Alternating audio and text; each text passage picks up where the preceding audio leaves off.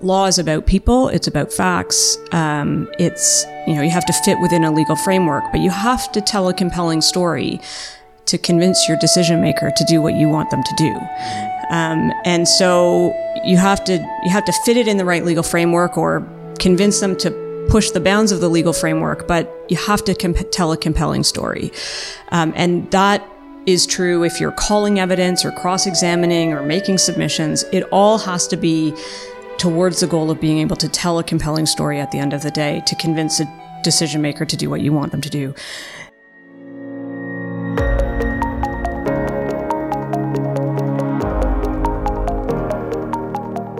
Welcome to Of Counsel. I'm your host, Sean Robichaud. Join us as our podcast profiles remarkable legal advocates from all areas of law, the professionals of persuasion, the catalysts of social change, defenders of the downtrodden, protectors of social order, and the mercenaries of corporate interests. Those who, with the power of words alone, can shape the laws of nations, define human rights, and preserve or take away the liberty of another human being. Who are these lawyers? What are their secrets? And how do they balance it all? Court is now in session. All rise.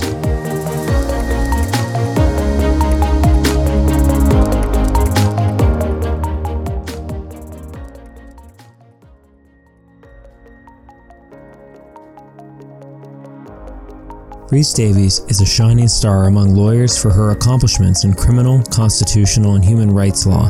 In 2017, she was awarded the Law Society of Ontario's Laura Legge Award for her leadership among women in the profession. Her versatility as an advocate is truly astounding.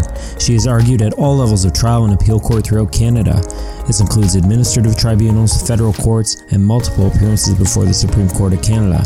She is also routinely assigned as counsel for public inquiries, coroner inquests, and other high profile matters of public concern. Some of her past involvements include the Maher Arar inquiry, the inquiry into pediatric forensic pathology in Ontario, and more recently, acting as counsel for the inquest into Ashley Smith. Her contributions have had a profound and lasting impact not only in law, but upon young advocates looking to join the profession. She now holds the prestigious position of Constitutional Litigator in Residence at the David Asper Center for Constitutional Rights at the Faculty of Law, University of Toronto. She also holds an adjunct professor position at Osgoode Law School, teaching in evidence and in the LLM program. In 2013, Breese became the first women's vice president of the Criminal Lawyers Association. She now serves as vice president to the same organization. She is co editor of For the Defense magazine, assistant editor of Canadian Rights Reporter, and pro bono duty counsel for the Court of Appeal for Ontario.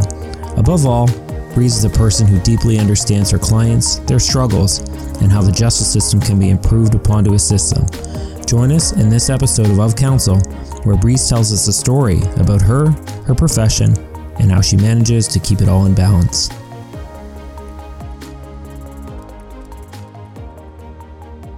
Breese, you clearly have a demonstrated interest in criminal law, even at a very early stage uh, at law school, winning the Professor uh, Prize in Criminal Law at University of Toronto. And I'm curious because, you know, depending on who we speak to, there's different interest points, but many people seem to have an interest early on. So I want to know, is this something in criminal law that you were driven to from an early stage, or is it something that you decided during undergrad that this is where you wanted to be? Where was the, um, the tipping point for you? So when I was applying to university, I was sort of deciding between two different uh, areas of study, sort of the traditional arts uh, or music. And so I actually started my university career in music and was planning on being a performance musician. Um, and I learned fairly quickly in that first year of university when I was studying music that uh, music had been the thing I did to get away from being in my head and doing academics. And when it became the only thing I was doing, um, I wasn't enjoying it as much. And so I realized that it it was what I was meant to do as sort of a, an escape.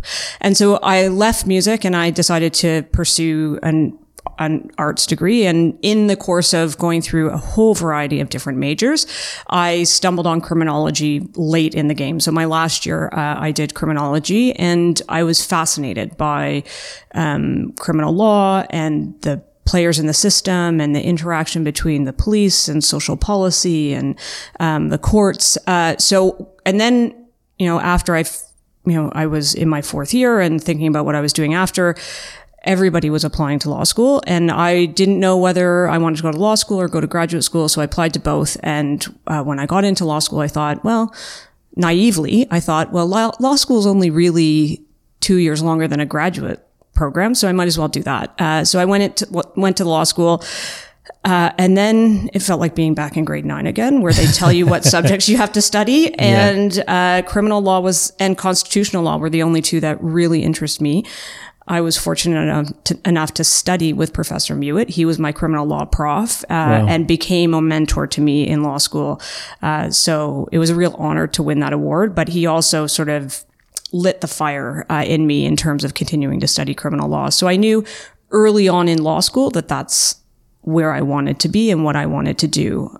I also had uh, the real fortune to work for Clayton Ruby during law school. Okay, uh, so even as a like you got in as a summer student. Uh, not even as a summer student. I I worked for him part time all the way through law school, starting in my second year. Um, at that time, just as a coincidence, they did not have articling students because Marlys Edwardh, his partner, mm-hmm. was doing the blood inquiry. And so she was off seconded to be as commission counsel for that. And so they didn't have articling students. So they had various law students that they would have do the work that articling students or Clay had various students who would do the work that articling students would normally do. And I was one of those students. Uh, and so I, I essentially got to article for him during law school. Uh, and at that point in time, I was completely hooked. Right. Well, that's amazing because when you're sitting there, even in law school, here you are in the middle of cases that eventually are going to become the very cases that people are going to be studying with later on of someone like Clayton Ruby. And, you know, from one of our previous guests too said the same thing, uh, Gerald Chan. Clayton was really motivating in the way, um, you know, what drove him into criminal law. And I'm curious, like, is it something about uh, Clayton's advocacy style and Marlys as well that, that was unique and, and, and just enhanced the passion that you had? So Clay and Marlys are both incredibly passionate uh, about the work that they do. Uh, they are both brilliant lawyers, um, and it's completely infectious. Um, I think what for me was so amazing about working for both of them was that they are completely different in their approaches to preparing a case. So Clay has a unique ability to very quickly determine what the issue will be in a case, mm-hmm. and he will focus on that.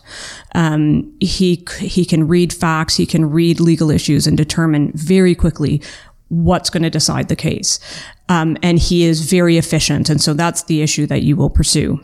Uh, Marlys is much more of uh, the school that you consider every possible option. You research every possible defense, every possible theory, and then you come back. And once you've done all of that work, um, you exercise the judgment you need to exercise to decide which issues you're going to pursue. So it's really the turning every turning over every stone before you make the judgment call you need to make about how to how to run the case. And so um, you know, at times it was difficult to practice with people who are so different, but mm-hmm. it also was an amazing experience to see that you can be incredibly successful with very different styles. And so it, it sort of gave me the freedom to think, okay, I've got to I've got to come up with my own approach to how to do this. That's interesting because when you um, mention uh, Clay, it sort of seems like this, you know, like you say, they're both geniuses, but in different ways. Whereas Clay can recognize the the the problem immediately, and and Marlys um, seems to work through it until it's solved. And um, but isn't you know when you're looking at someone like Clay, is it not? intimidating as a student to think I'll never get to that point where I have that insight or conversely never get to that point where I can prepare and and have the the dedication someone like Marlis does would I guess what I'm asking is what lessons would you pass on to young lawyers who that you've learned during your articles in summer summering with these two giants? So I think the most important lesson that I learned uh, from both of them is that there's no single way to be successful in this business, and I think that's a that's such an important lesson for all of us to learn because we're all different and we all come at it with different strengths. Um, and yeah, it's int- it was intimidating to work for both of them. Um, they had way more faith in me than I had in myself in my early years, and they had a really interesting um, approach to mentorship. Um, they both felt very strongly that if a, lo- a, young lawyer working for them was part of the team, they did part of the work, not just behind the scenes, but in court. Um, and so from a very early age, age, from a very early time in my practice, um, I was in court with both of them doing parts of arguments, doing parts of examinations. And so I watched them a lot, but I also got to do things on my own with mm-hmm. them there. Um, so I got an enormous amount of feedback from them. And that really um, is something that I would encourage people to do. Try and get to work with great people and actually do things, not just watch them, but do them and get their feedback. Because I think, um, you do have to do it yourself. You have to make mistakes. Uh, you have to think it through on your own. And you have to have someone there uh, who can say, this was good. You could have done this better. What about this? Um, why did you do it this way? Why didn't you do it another way? And be able to actually analyze what you're doing. What would you say, though, to young advocates who are wanting to do this, but you know, inevitably you're going to reach a point where you lose an argument or you're going to feel overwhelmed or there's just so much on the line. How do you overcome that fear, even with mentors working closely with you?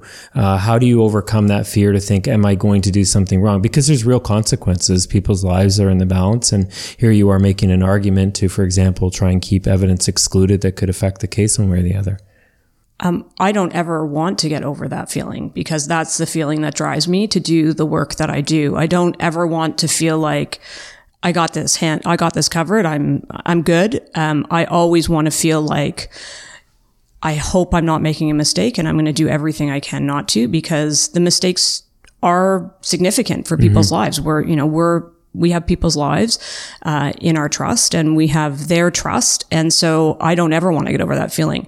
I certainly have over time developed more confidence in certain areas. Um, you know, I, I know how to manage a courtroom better than I did when I was a young lawyer. I know how to read judges better than I did when I was a young lawyer.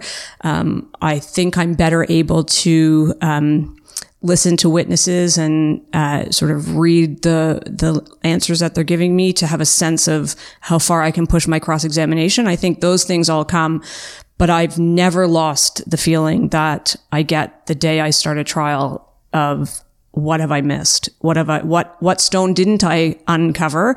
What issue didn't I research? What issue haven't I thought of? Um, and will it be the deal breaker? Um, I've never lost that feeling and I don't want to because if I do, I think I'll be overly confident. I'm curious because you are um, so experienced in music as well. Is there any overlap? Like, do you flash back to think I had similar feelings when I was playing in, in these circumstances where, uh, you know, you, you this you say you have control of the court, but I I would think that you have to have a certain degree of recognition of the tone and the way an orchestra is going, for example. Is there analogies to be drawn there? Sure. Uh, I think the lessons I learned doing music um, all the way through uh, high school and into university uh, were are so helpful in law. Um, partly, they're both performance uh, events. Mm-hmm. Um, you know, there's substance to both of them as well. Uh, but the one lesson you learn when you are uh, when you're doing music, um, certainly at the level that I was hoping to do it uh, as a career, you learn that you can never you can never practice enough. You can never study enough. You can never prepare too much. Um, you know, I my instructor would play a same, the same piece, you know, five years down the road that he'd played today, and he would be practicing it through that whole time. You know, there's some, you know, famous clarinet concertos that every good clarinetist knows how to play, mm-hmm. and you know, I played the Mozart clarinet concerto in my first year of university last week I just saw, or last month I just saw my instructor from that time play it with the Toronto Symphony, and I know he's been practicing it that whole time. Uh, so even when you think you know something, uh, there's something more you can learn. There's some different angle you can take. There's mm-hmm. some nuance that you may not have appreciated before. So I think that's what you learn as an individual performer. Uh, the other thing you learn doing music at, in the orchestral sense is that you're never really alone. You know, everything depends on how everybody's working together. Um, and that's, you know, in an orchestra, it's much more collaborative than it may be in an adversarial system. Uh, but it all is an ecosystem, right? An orchestra is an ecosystem. The criminal justice system is an ecosystem, and you have to you have to know your role in it. You have to know when it's your time to sort of step up and uh, take a lead, and you have to know when it's you know someone else's role, someone else's time to to do their part. And so I think uh, I think all of those things have have been incredibly instrumental for me in terms of how I approach my practice. Yeah, and it sounds as though there, you know, obviously with reaching the level you did with music, it takes so much time. And um, before the podcast today, I was listening on CBC of uh, one performer talking about the the Malcolm Gladwell ten thousand hours, right? Yeah. And and he, he they said, and it seems to be very similar to what you're saying, and that is you have to spend the first 5000 learning everything perfectly so the then can forget it for the next 5000 Right. and you know the way you describe the courtroom combining there uh, there's a, i think there's a lot of similarities there because um, when you get to that level in the courtroom where you're fully prepared and you know the objections and the rules of evidence only then can you start to look around and say what's that juror doing what's the judge doing are they writing Exactly. Yeah. It's uh it's it it does take a long time to get your feet under you and certainly in, in my legal practice it took me years to feel like I was not about to drown. Um, you know, I would think five or seven years before I thought, okay, I, I, I can go into the court of appeal and I know I may not know what questions are going to be asked of me. I may not know what the outcome's going to be, but I know what that's going to look like. And I know that I can get through it, uh, and do a good job. Um, and, and it took a long time. And so, you know, I wish someone had told to, told me that it would take years to feel comfortable. well now people Um, know Yeah. So on that note, on the Court of Appeal, um, you know, one thing to me um, is how versatile your career is because in Canada, it's really, you know, one of the things you learn in law school is it's overwhelming how many levels of court there are, tribunals, everything. The justice system is a huge, as you say, ecosystem. And, you know, for most criminal lawyers, we're operating in one or two court levels, the provincial court, superior court. And then it seems to me that a lot of appeal uh, lawyers, appellate lawyers, will stay confined to that. And then even within that, there's federal courts, divisional courts. So despite that, um, you don't narrow your advocacy at all. If anything, um, you know, I was trying to think of a lawyer that I know with as much versatility, and it's really hard to think of someone, anyone, uh, who has uh, moved around the courts with such ease that you have in federal court, divisional courts, appeal courts, Supreme Court of Canada, you name it. So, knowing how different these forms can be, how do you jump from one to the other? Where one moment you're doing a joint position on some low level assault or impaired, and the next moment you're arguing with the Supreme Court of Canada on some minutia of law that's going to change a nation. So I don't really approach my uh, preparation for any case differently. Um, I always think uh, you have to know the facts, and I always want to know the facts better than anybody else. You have to know the law, um, and you have to know your audience. And so it's that last question that is what changes uh, from forum to forum. Um, and, you know, I also appear before um, administrative tribunals where the decision makers aren't legally trained, which also adds a whole different level of complexity into how you approach things. Um, but if you know who your audience is and you remember that they don't know your case as well as you know your case, even at the Supreme Court level, because you've lived it for months or years, depending on when you get involved, um, you just have to learn to pitch it to the people that are going to make the decision. Um, and and that's it's no it's not that different. I mean, everybody wants to get the law right. Everybody wants to know that the facts have supported the law, uh, and if you're prepared. Um, then you can tailor your presentation to the audience. I mean, obviously, it's you, know, you also have to learn all the rules and read all of the practice directions. Um, but that's part of doing the job properly, right? You just need to know the rules of the road uh, before right. you engage. Yeah, I think that's a really important insight is knowing your audience. And the more you talk about it, the more I realize how unfair of an advantage you have of other lawyers knowing with your musical history, knowing your audience and knowing the acoustics of the room. Sometimes I'm a bit deaf in that regard, I have to admit. Um, but you know, looking at all the amazing things that have happened in your life, um, I, I, imagine when you're sitting in law school, you probably weren't thinking, okay, I'm going to be arguing all these cases in the Supreme Court of Canada, or maybe you were. And I, I, I, the question I have for you is, how do you set these goals? How do you achieve them, or is it just something that came to you serendipitously? So, I I do set goals. Mm-hmm. I mean, I, I think about where I want my practice to be five years from now. I do that on a regular basis. I sort of think uh, on a whole bunch of levels, pro- professionally, personally, um, sort of my extracurricular activities. What do I want to be doing? So I do think about where I want to be five years from now.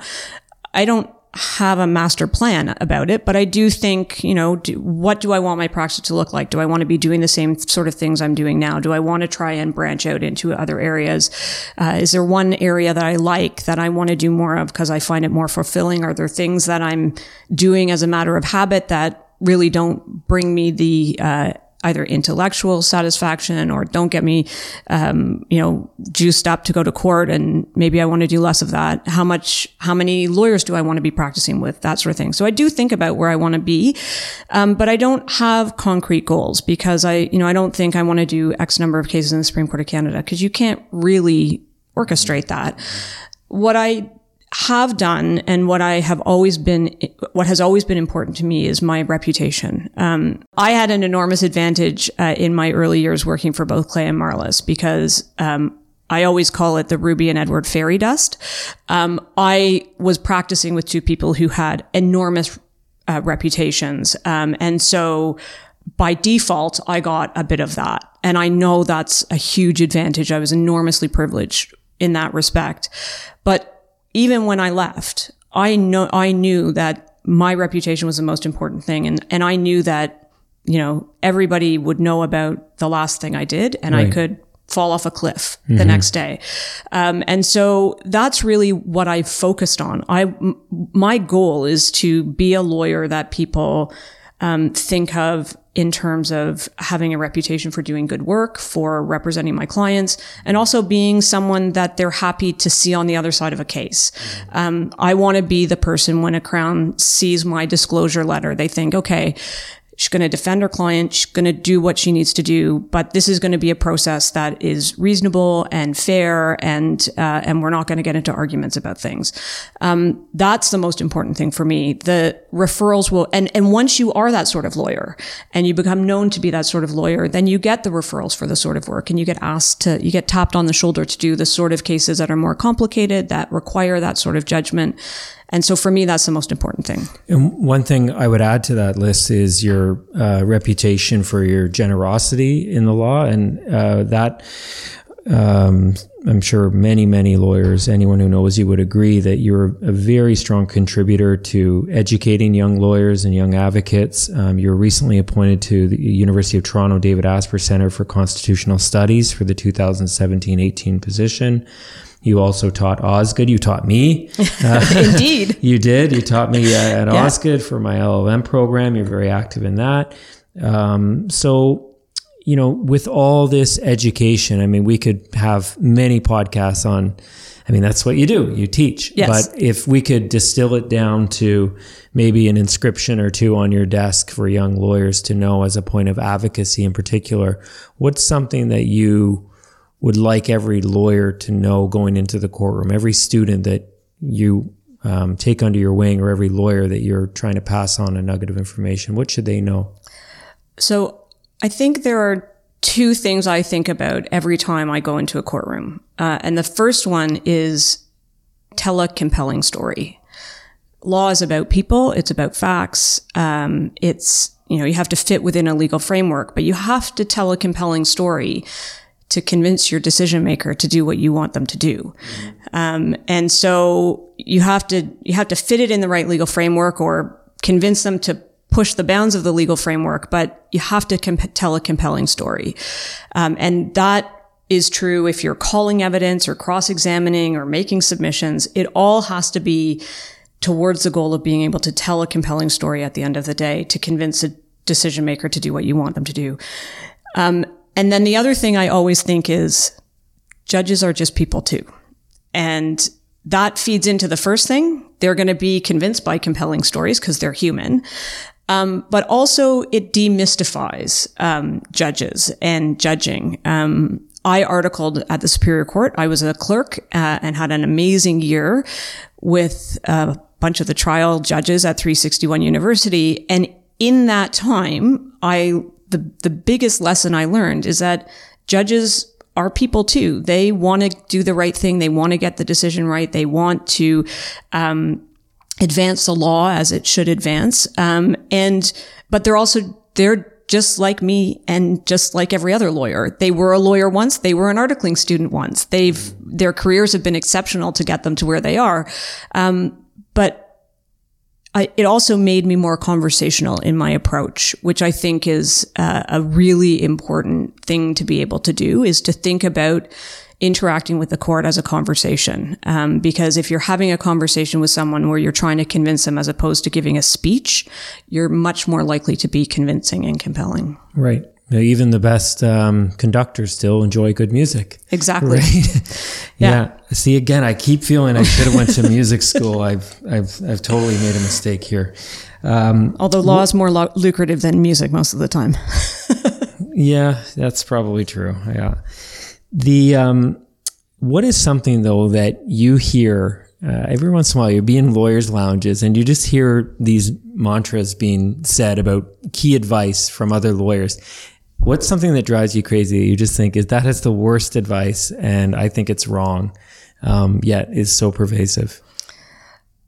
For me, I think the worst type of advice is along the lines that being a fearless advocate and being an aggressive advocate are the same thing. I mean, mm-hmm. we use so much language about being warriors and fighters and it being a battle zone and all of that. And I just think that is the worst advice you could give someone. Sometimes you do have to put your position forcefully before a court and you have to stand your ground with a crown or a court. But sometimes the best advocacy, even fearless advocacy, requires you to be more nuanced, requires you to negotiate, requires you to uh, be more creative and not just sort of in your face oppositional aggression.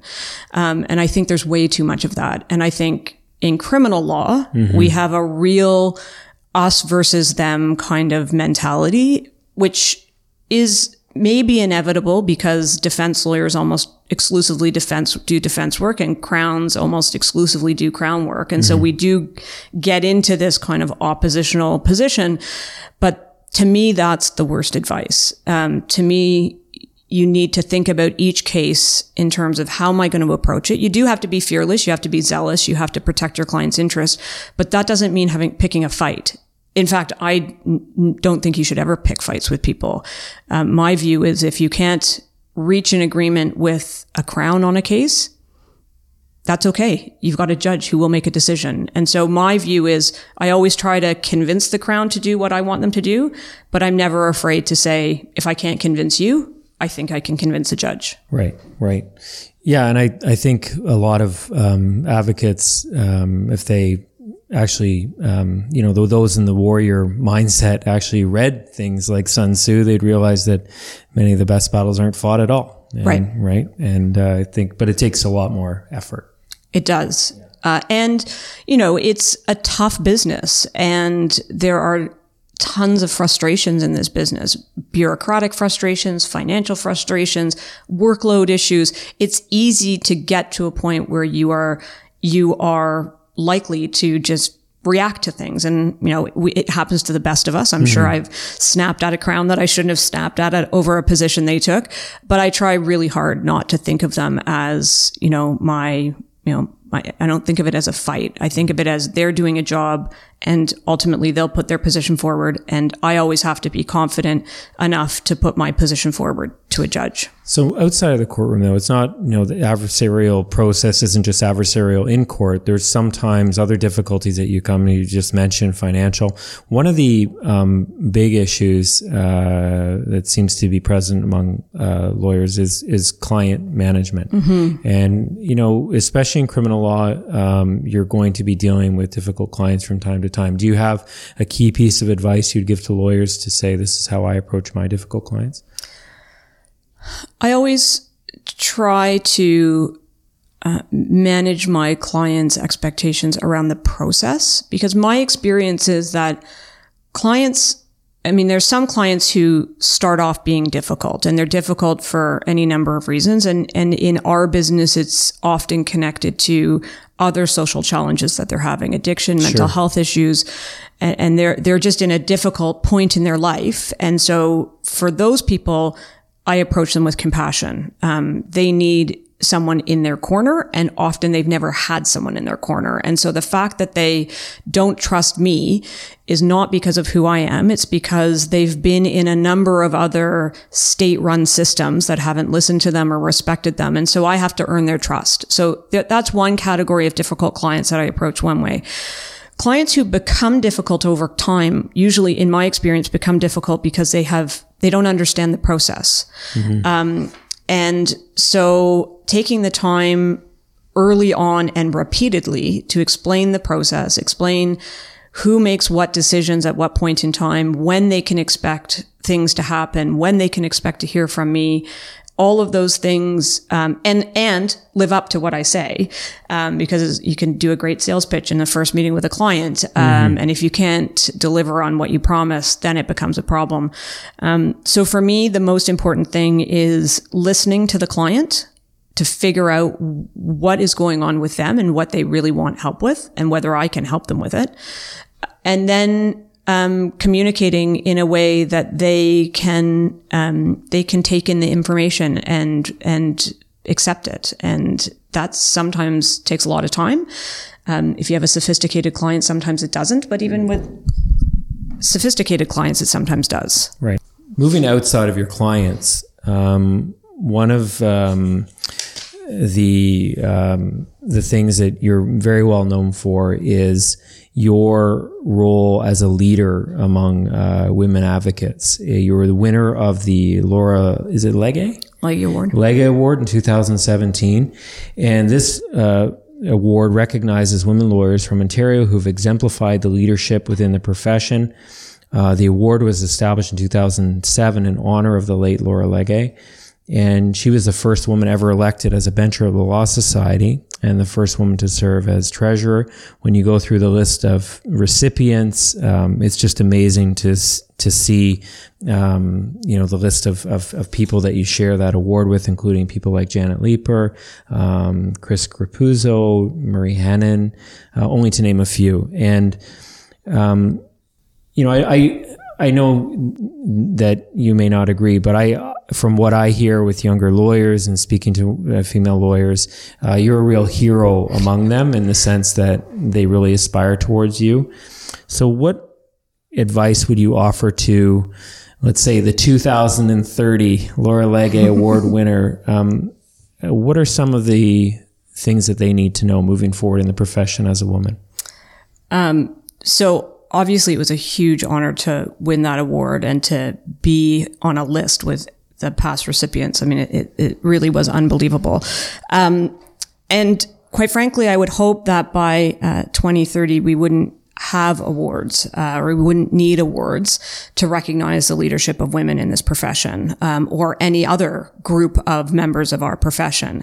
Um, so I'm hoping we're moving towards uh, these becoming obsolete uh, as our profession becomes more inclusive and more welcoming for women and um, racialized lawyers and um, lawyers from all walks of life.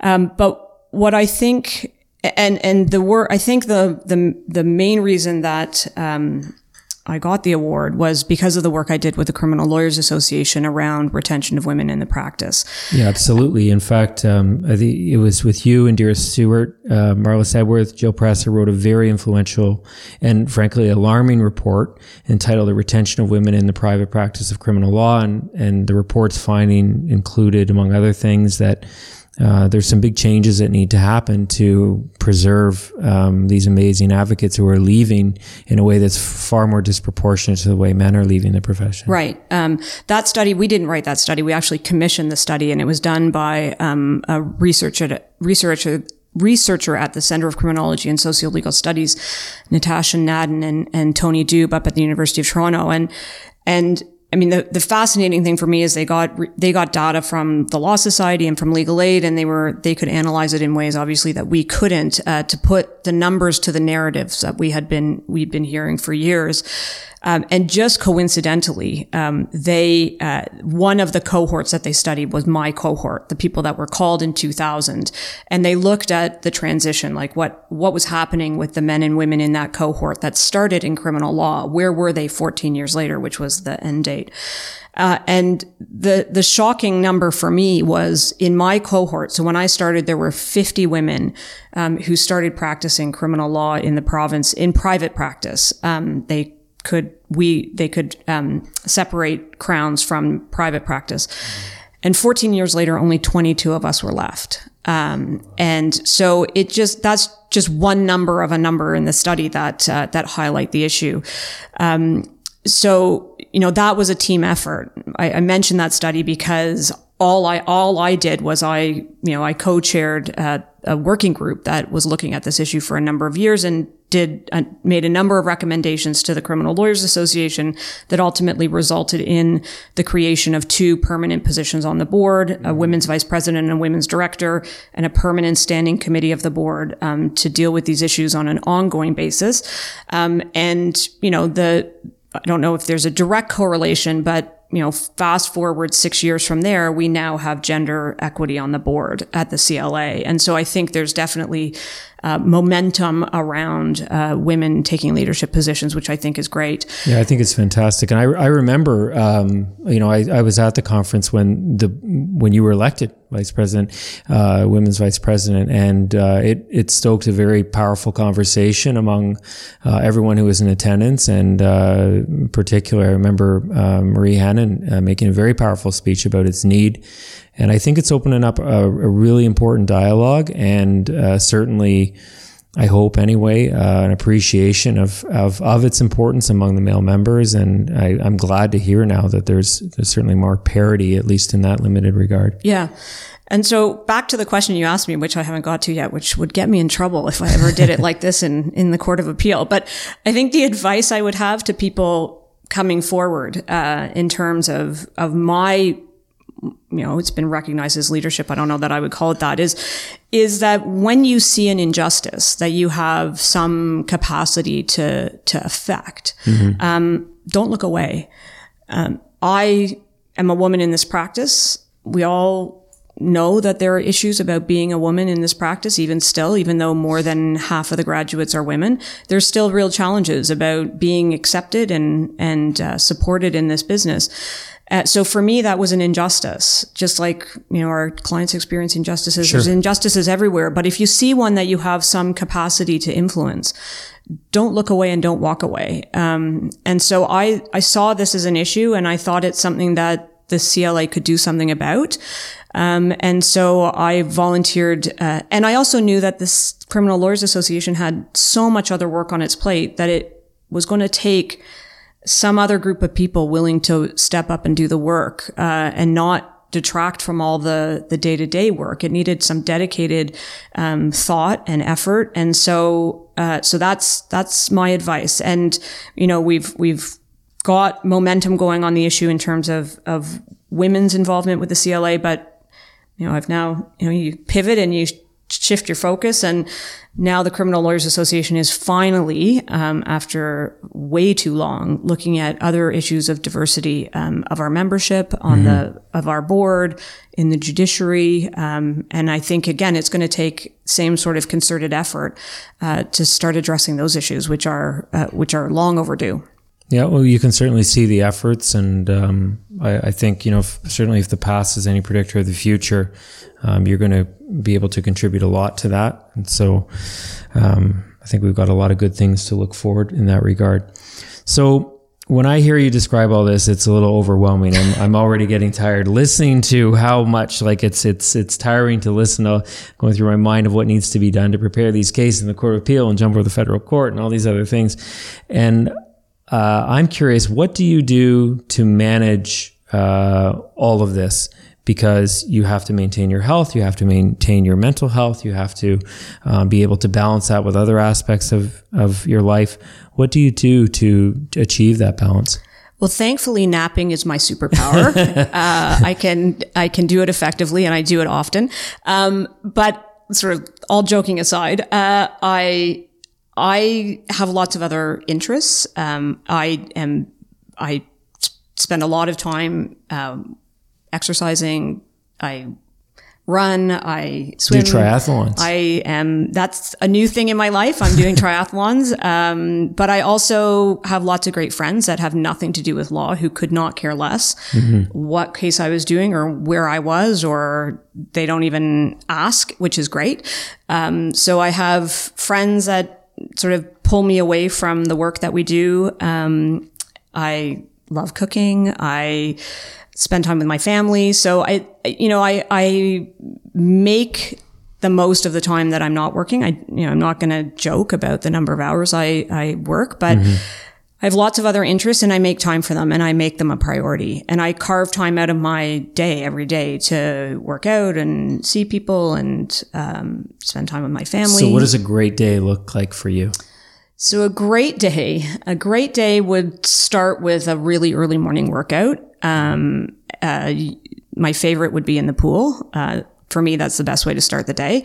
Uh, then I'd be at the office uh, relatively early or working at home. I do that a fair bit. Um, I'd be doing some interesting case and I'd be uh, working on it with uh, my colleague Owen Goddard, who's been working with me for uh, four years now, happened to also have been my student, uh, feels like a million years ago.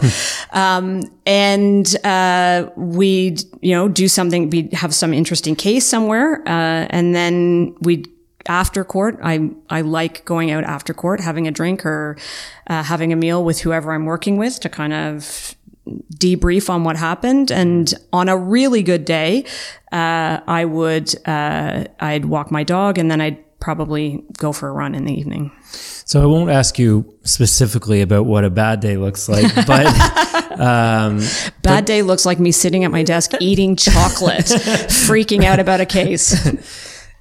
What about those days where you can't shake um, something that's happened in court, sort of these ghosts of litigation, where yeah. you you have something really heavy on your mind because it's coming up or because it's happened? Um, what advice do you have for lawyers who are trying to get past those those speed bumps in their careers? Um, first of all, I think the best advice I ever got was you're going to lose. You're going to lose and you're going to lose cases you don't think you should lose. Um, and it's happened to the greats that came before me. And so it's going to happen to me too.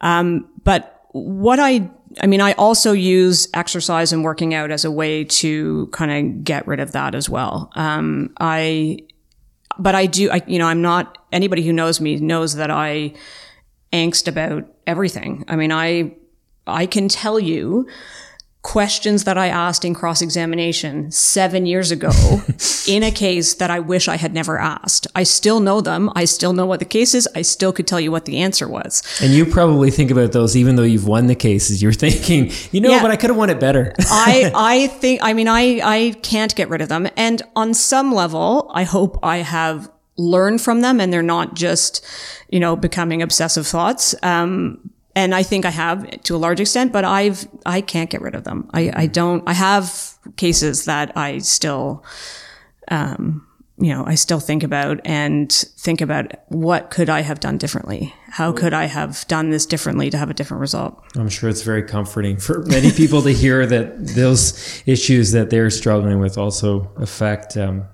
titans like yourself.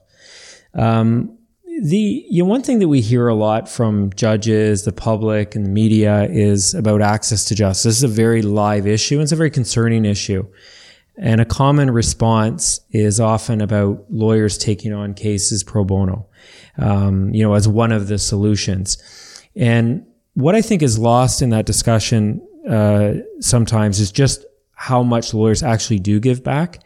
And you're uh, certainly no exception to that. In fact, I would characterize you as a leader in that regard. You do pro bono work uh, duty counsel at the Court of Appeal of Ontario. So, just for people to get a sense, I just can you explain what you do um, as duty counsel with the Court of Appeal for Ontario? Yeah, it's an amazing program that was started by uh, Marie Henein Alison Wheeler and the late Justice Rosenberg. Um, and it is exceptional and I wish it was replicated everywhere. Um, so when an, when a criminal, someone's been convicted of a criminal offense and wants to appeal to the Court of Appeal, um, they will apply for legal aid. And legal aid in Ontario has a requirement, has financial requirements, but also have merit requirements. So the lawyers on the case uh, have to write a letter saying why they ought to get funding for an appeal. And there's a committee within legal aid of lawyers that look at these cases and say, should we or should we not dedicate legal aid funding to an appeal? Um, when someone is turned down, they end up in what's called the inmate or in-person stream without a lawyer. And, and, these are serious cases. This isn't like, you know, this is some of them are, I imagine, facing murder convictions and they can be very serious. Murder is is less common, um, and there are ways that we can the duty counsel program can uh, try and convince either the court or legal aid to fund counsel, which is part of what we do. But yeah, it could be anything. I mean, mm-hmm. it can be complicated child pornography, complicated frauds, um, you know, any indictable matter that's going to end up at the court of the court of appeal. So what happens is uh, it it ends up in this inmate or um, in person stream, and we, and the court sits four days a month, two in Kingston and two in two in Kingston to to address matters of people who are in custody in the Kingston area, and two in Toronto for people who are either not in custody or um, are uh, in the Toronto area or elsewhere. And we either try to bring applications under 684 to convince the court to uh, to have legal aid give them a certificate, which takes convincing the court that the the case has merit. So we have to review the files and make a legal argument, or we argue the appeals themselves. So the way that happens is about two weeks before the dates when you're going to be duty counsel you will get boxes of materials delivered to your office. And it may be that the there's eight matters to be argued that on in those two days or 10 matters to be argued.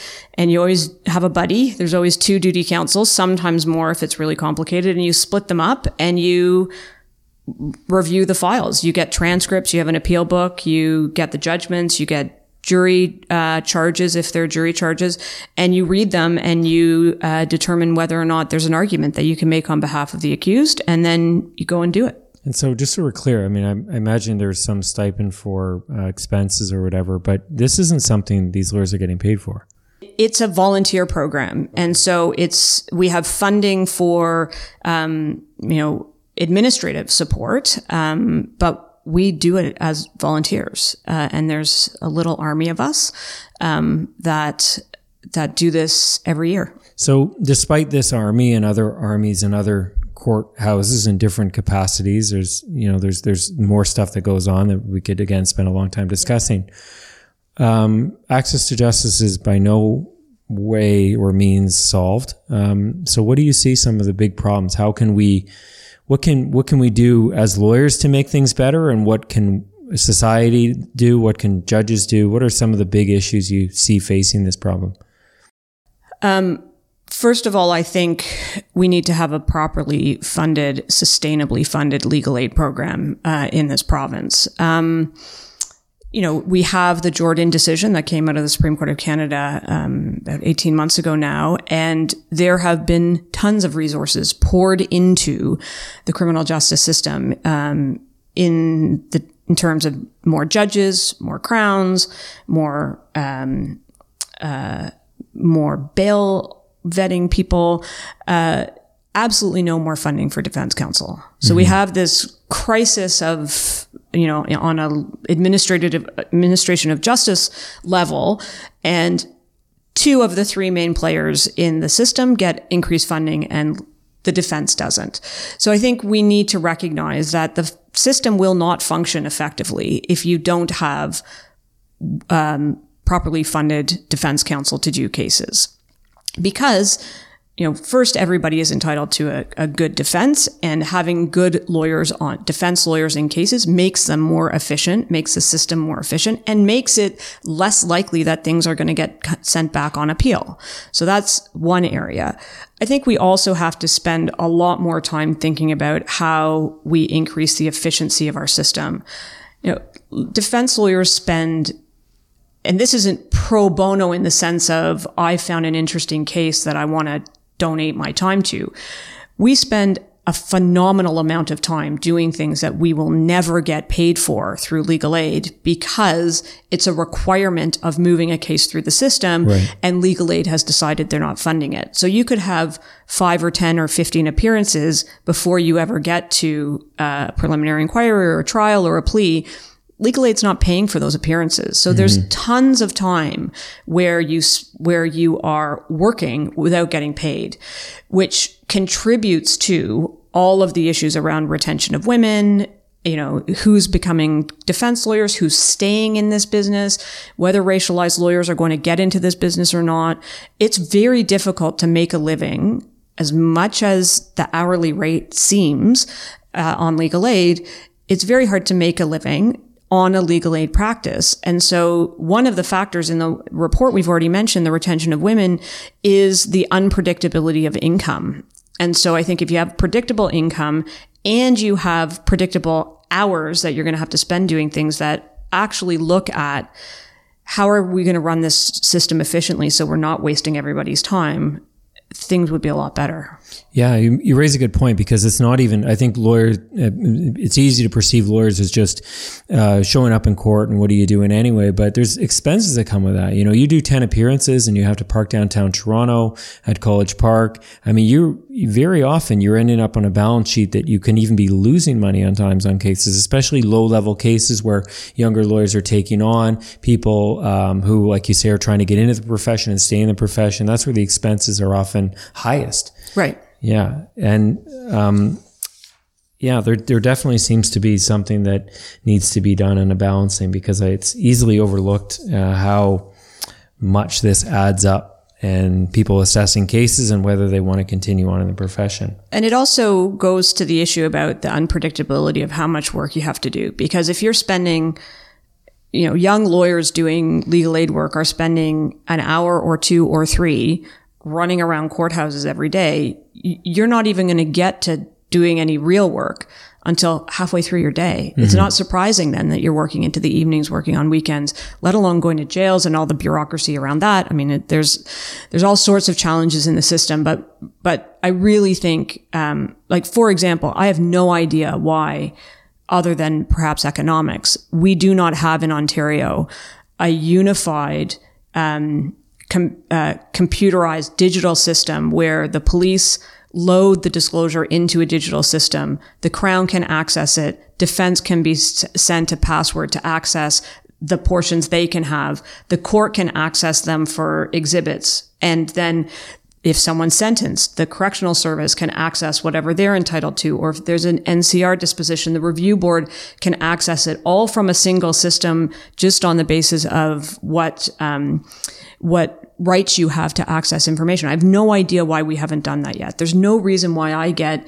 DVDs and paper and stuff that's not compatible with Macs or like it's just it's absurd that we're not there yet. And again, um, all that comes with expense because now you have to buy more equipment and more staff to deal with it, and this efficient inefficiency adds up. Okay, so moving more into the law geeky side of things, I want to I want to talk about some of the specific um, issues as it relates to the work you've done. Yeah. Um, uh, one of the things that you're very active in are inquiries.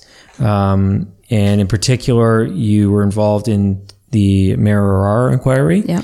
and also some other really important inquiries. Um, the inquest in the death of Ashley Smith. You were also involved in uh, the relatively recent death of Andrew Loku, uh, in inquiry into the pediatric uh, forensic pathology in Ontario, and uh, there's no doubt, you know, from again from the law geek perspective, all these these really important insights uh, come out of it. But from a public value um, point of view, being involved in this and and seeing the outcome and the recommendations. Uh, how would you convince someone that we should continue doing these things, um, and and what benefit comes from them?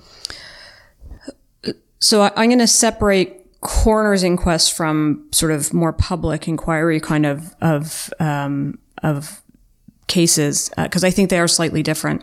Um, but the overarching benefit is that the the objective the objectives of those sorts of matters is not to adjudicate a dispute between people. Mm-hmm. Uh, the purpose is a broader lens. How do we improve policy issues in this country, in this province, on whatever the topic is?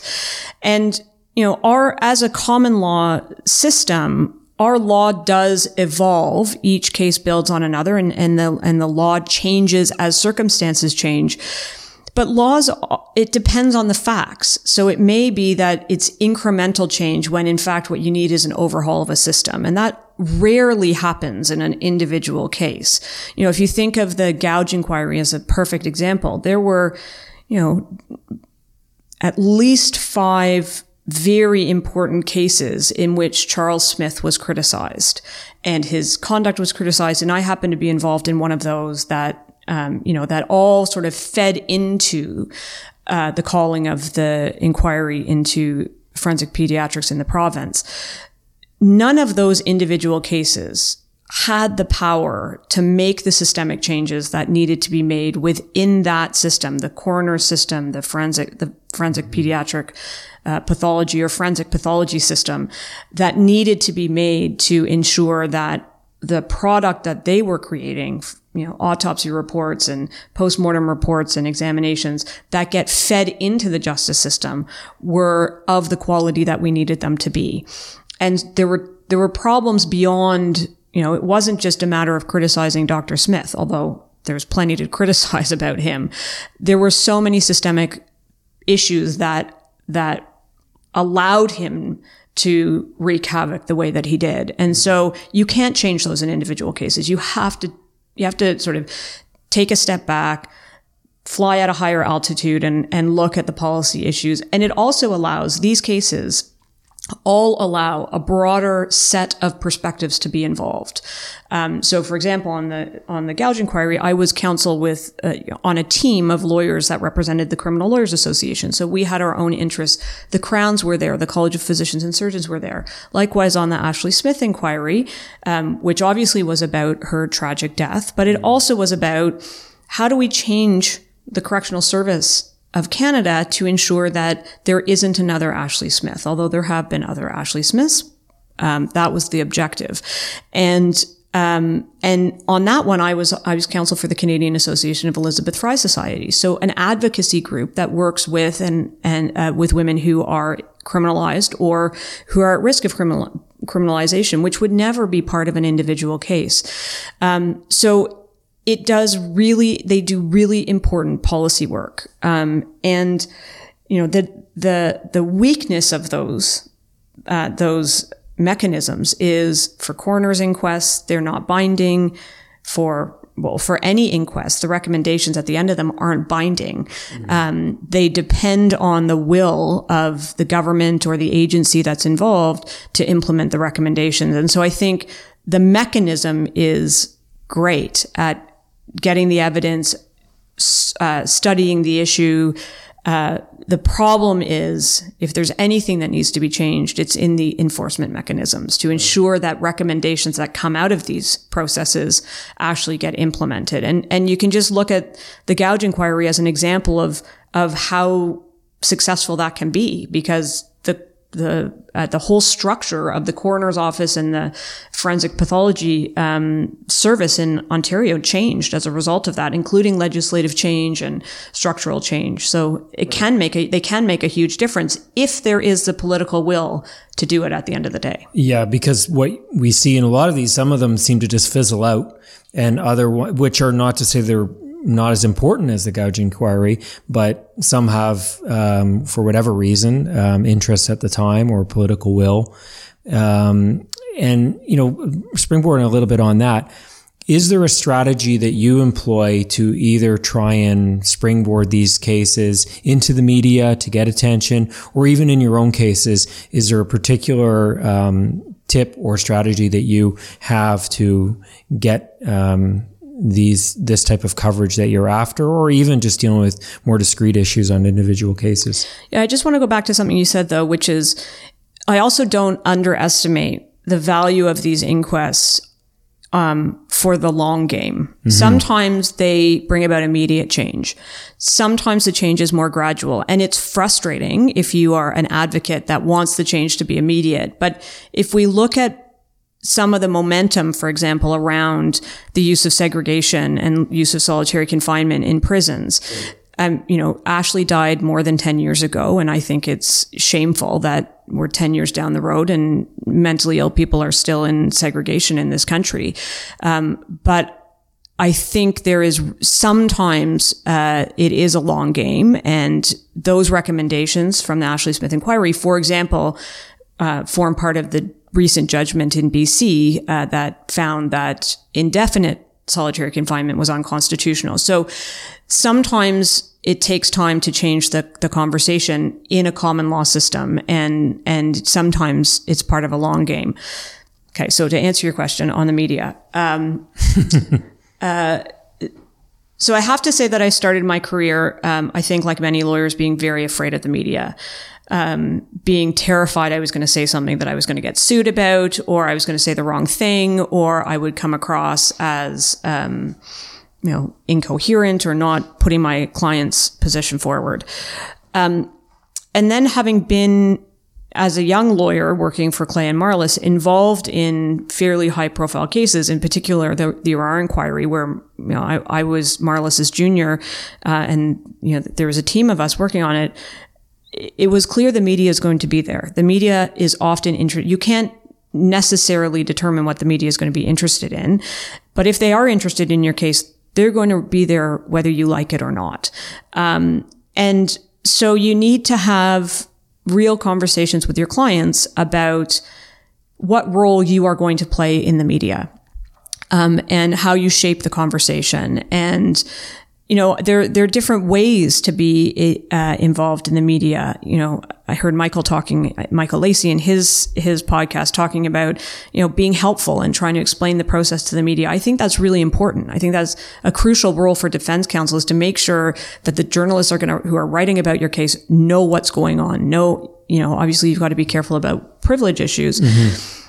But then there are other times where you actually can find a reporter that you know is on side and interested and also interested in the long game of your case. Um, and that is a really interesting part of being a lawyer. Uh, certainly in the Arar inquiry, uh, for example, Anna Maria Tremonti at CBC was interested in his case from the beginning. There were other reporters. I don't mean to you know, I, I don't mean to single her out or to suggest that there weren't, but, and likewise with the Ashley Smith inquiry, there were, there there were reporters who were there from the beginning who wanted to be part of this storytelling. Um, and so it's no, it goes back to the, what I said, you know, about what's my mantra, you know, tell a convincing story. Um, that's what the media wants. That's what the public needs to understand your issues. Mm-hmm. And so if you can tell a compelling story in a way that the public understands it, it's only going to help your case. Um, and that's, that's, I think, the the value of being involved with the media. Um, it's they'll tell a story whether you like it or not, right. and they're going to try and tell a compelling story whether you like it or not. And you might as well try and make it compelling in your favor. Right. Moving outside of the individual case, though, like I'm curious what you feel to be the role of defense counsel, if any, um, in general, in the sense that having a dialogue, and to use one example in particular, um, with recent events, there's been a lot of talk about the presumption of innocence, and a couple of politicians have gone so far as to say, you know, the quote, the presumption of innocence is strictly for the court. And you know, regardless of your position on it or anyone's position on it, is there a duty, in your view, upon defense counsel to engage the media in a general sense and try and educate the public on what that actually means and how it affects us all? Absolutely. Um, I, um, I do a lot of writing uh, in for the media. Um, you know, I write op-eds about things that get under my skin, um, and I think it's really important that we all talk about what we do, how we do it, why the system is the way it is. I mean, we didn't come up with the presumption of innocence last week. Um, you know, it's been a part of our system for hundreds of years and it's important and people need to understand why it's important. Um, and the, it's very easy to um, malign our clients and then to conflate our clients with the lawyers. And I think it's important for the public to understand the role of defense counsel in the system and to understand the system. I mean, I did a lot of speaking publicly uh, around the Ghomeshi trial and the public debate. And public debate about our system is really important. Mm-hmm. You know, we're not going to get better if we're not listening to people who criticize it and listening to people's experiences and thinking about how we can do this better and you know, are we balancing the interests? Everything in law is about balancing different interests. And sometimes we get the balance more or less right. And sometimes we don't. And so it's always important to think about those issues and talk about those issues but it the conversation has to be an informed conversation um, and it has to be informed not only by people's political views or the results that they want in a particular case. In fact, it shouldn't be informed by that at all. It should be informed by what are the principles that underlie our system? What is, what's the, why do we have them in the first place? What's the importance of them? And how do we ensure that when new issues arise, we incorporate them into our system in a way that doesn't offset the balance. So can we do more for, for example, for complainants in sexual violence cases? For sure. Mm-hmm. For sure, there there are other things that should be can and should be done in the system um, that will make it more accessible if that's what people want to do. If people want to go through the criminal justice system, they should feel that there aren't uh, aspects of that system that are uh, in their way or traumatizing or all, any of those sorts of things. But we can't do that at the expense of other fundamental principles in our system, like the presumption of innocence or the burden of proof. So you always have to be figuring out where's the balance that we can strike, um, and remembering that our system is premised on the idea that wrongful convictions are the worst thing that we could have. Taking away someone's liberty who did not commit an offense is the worst uh, use or abuse of state power that is possible in this country. We don't have the death penalty, thank God. Um, but putting someone in jail and taking away their liberty for something they did not do, we all have to be concerned about that. And we all, our system has to be designed to prevent that from happening. The, the, the concerning part of it though is there really is only one player in the system that can have that dialogue because the crown attorneys don't engage in this sort of discussion. Judges certainly don't. And so defense lawyers are often looked upon as providing the counter voice and, and, um, you know, what, what can be done who, to a public who's going to look to defense lawyers with um, I suppose understandably a certain degree of cynicism because we're representing the people that are the ones who are often charged. Right. Uh, you're right that uh, crowns don't speak to the media and judges don't. I think it's right that judges don't speak to the media. I think, uh, you know, their independence is so important in the system that, um, you know, that, that individual judges ought not to speak to the media. They should speak through their cases and that's sort of the, the approach of our system. I think that's right. I don't quite frankly understand why the crowns don't engage in a public discussion about this. Um, you know, if you look at cases and there's, you know, there's academic research being done about the problems with, you know, how defense counsel engage themselves. And, and I have never seen research on whether crown attorneys ask defense lawyers or accuse people the wrong questions in cases that those cases get overturned on that basis as well. Um, but I don't, I don't understand why, um, the crowns aren't talking about the importance of defense counsel in the system we talk about the importance of all sorts of players in the system and the importance of different principles. I think it's uh, incumbent on all of us um, to explain to the public what our system is about um, and what the values of it are, what how it functions. Um, because without public confidence in the system, you know, it, it's not really got any value. And so I, I don't understand why crown, I mean, maybe not individual crowns, but I don't understand why they, they seem to not engage with the media. We've, you know, we've, that's certainly a change that I think many would welcome. I think uh, the judiciary would even welcome that. Um, I, I, I, know that um, in some cases as of late, there's been frustration with, you know, comments to the court, whether it be by media or politicians. And um, it seems rather unfair that the court is left to sit there in silence. And I agree with you. It's, it has to be done. You, you can't you know, wade in, but um, I think there's a lot of wisdom in that um, approach. Beyond that change um, and everything else we've discussed, because we've discussed a lot of great recommendations and, and discussions about the justice system, and I hope it's been illuminating to people listening to it. But there's something else that you would um, look at, whether you're Attorney General of the province or Chief Justice, and you had all this power to make one sweeping change for the better. Can you think of one thing that just really needs to change quickly? Yeah, I would abolish the use of segregation in our prisons. Um, I think we don't need it. Uh, I know prisons are complicated and jails are complicated and everybody has to be safe in them, including the people that work in them.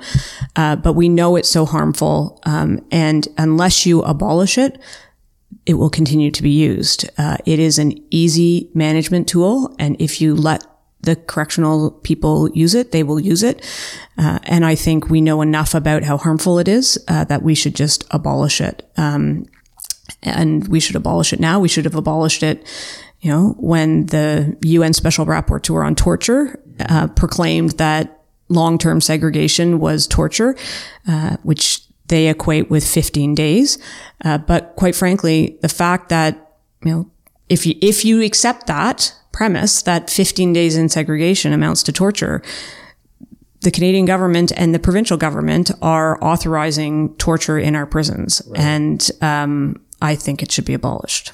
Well, it's encouraging to hear that those issues have now percolated their way up to the top. And I think in large part it started with, uh, you know, uh, the case of um, Ashley Smith. And I think um, many people will, whether directly or indirectly, have have you to thank. Um, and I want to thank you because this has been a really interesting podcast, and I think our listeners have learned so much from it. Um, Breese Davies, I really appreciate you coming today. Thanks. Thanks.